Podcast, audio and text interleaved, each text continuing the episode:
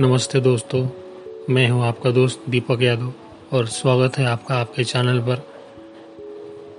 आज का विषय है प्रार्थना का स्वरूप कैसा होना चाहिए। एक बहुत ही प्यारी सी बोध कथा है जो मैंने पढ़ी है, वो मैं आपको सुबह सुनाना आ रहा हूँ। तो सुन लीजिए कहानी मेरी जुबानी।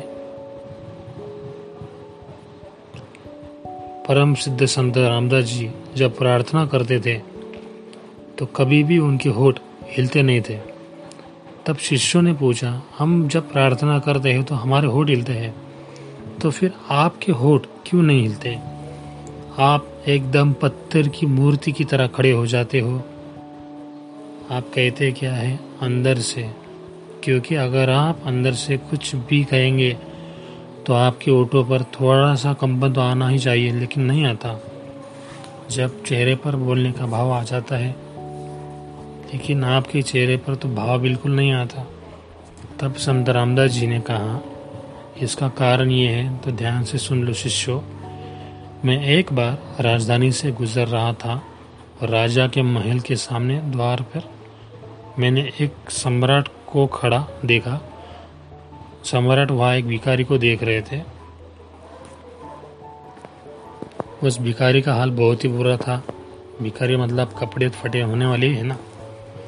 उसका शरीर पूरा जरना जर्जर हो चुका था। जैसे कि उसने बहुत दिन से कुछ खाया ना हो, पिया ना हो, उसके हाल बहुत बुरे थे। बस उसकी आँखें थोड़ी ज़िंदा थी। बाकी जीवन में जैसे सब तरफ़ से विलीन हो गया हो, वह कई से अपनी जान में जितना जान हो उसकी तरफ़, उसकी वजह से थोड़ा सा खड़ा था। यह भी आश्चर्य ही था, लगता था, शायद अब ये थोड़ी देर में ही जाने वाला है। तब सम्राट ने उससे बोला, बोलो, तुमको क्या चाहते हो? तब उस भिखारी ने कहा, अगर मेरे, आपके द्वार पर खड़े होने से मेरी मांग का आपको पता नहीं चलता तो कहने की कोई ज़रूरत ही नहीं है।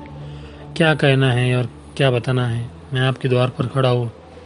आप मुझे देख रहे हो, आप मुझे देख लो। मेरा होना ही मेरी प्रार्थना है आपके लिए। तब सब, तब राजा और संत रामदास जी दोनों ही थोड़ी देर के लिए शांत बैठ गए। तब उनको ये समझ में आया कि प्रार्थना का स्वरूप कैसा होना चाहिए।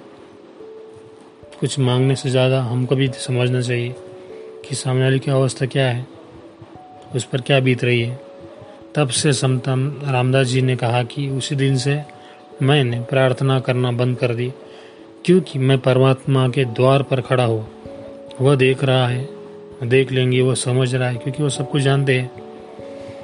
और मैं ऐसा क्या कहूँ? अगर मेरी स्थिति कुछ नहीं कह सकती तो मेरे शब्द परमात्मा को क्या कह सकेंगे अगर वह मेरी स्थिति नहीं समझ सकेंगे तो मैं मेरे शब्दों को क्या समझेंगे?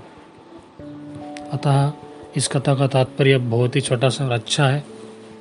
हमारा भाव सच्चा और दृढ़ विश्वास का होना चाहिए, और वह परमात्मा की याद का लक्षण में होना चाहिए। क्योंकि यह कुछ मांगना शेष नहीं रहता।